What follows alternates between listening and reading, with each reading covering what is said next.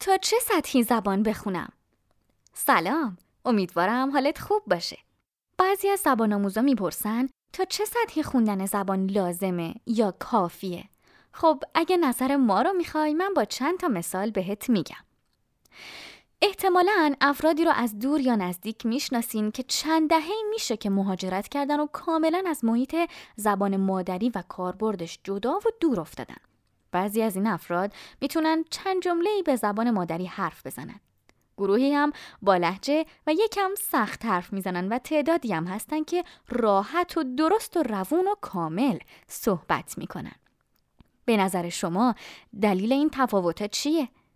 من بگم دلیل اصلیش با فرض یکی بودن شرایط دوری و جدایی کامل از زبان مادری برای همشون سنیه که مهاجرت کردن.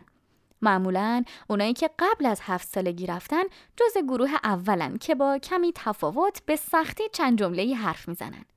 گروه دوم که تا حدودی خوب اما با لحجه حرف می‌زنن معمولا از اون دست افرادی هستن که تو دوره مدرسه مهاجرت کردن.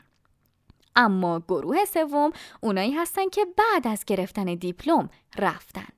این گروه بعد از گذشتن چند دهه مثل روزای قبل از مهاجرت درست و روون و کامل حرف می‌زنن. تو زبان دوم هم مشابه این واقعیت رو میشه دید. یعنی چی؟ یعنی اگه تو مرحله مقدماتی یا بعد از اون زبان رو رها کنین از نظر سطح مهارت زبانی مثل کودک 4 5 ساله‌ای هستین که از زبان مادریش کنده میشه و بعد از مدتی چیزایی که بلد بوده از یادش میره. از طرفی زبان آموزایی که تو مرحله میانی یا بعد از اون مهارت آموزی رو متوقف می‌کنن انگار تو سالهای مدرسه مهاجرت کردن. این دسته بعد از یه مدت به مرور مهارت‌های زبانیشون رو از دست میدن. اما زبان آموزایی که تا آخر مرحله پیشرفته ادامه میدن مثل کسایی هستند که بعد از گرفتن دیپلم مهاجرت کردن.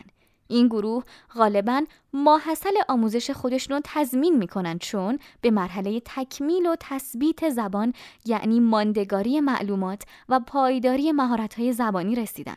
همچنین اتمام دوره یعنی دستیابی به خودکفایی در مهارت آموزی تا جایی که زبان عادت و ملکه ذهن و زبانمون میشه. حالا پیشنهاد ما چیه؟ مختصر و مفید.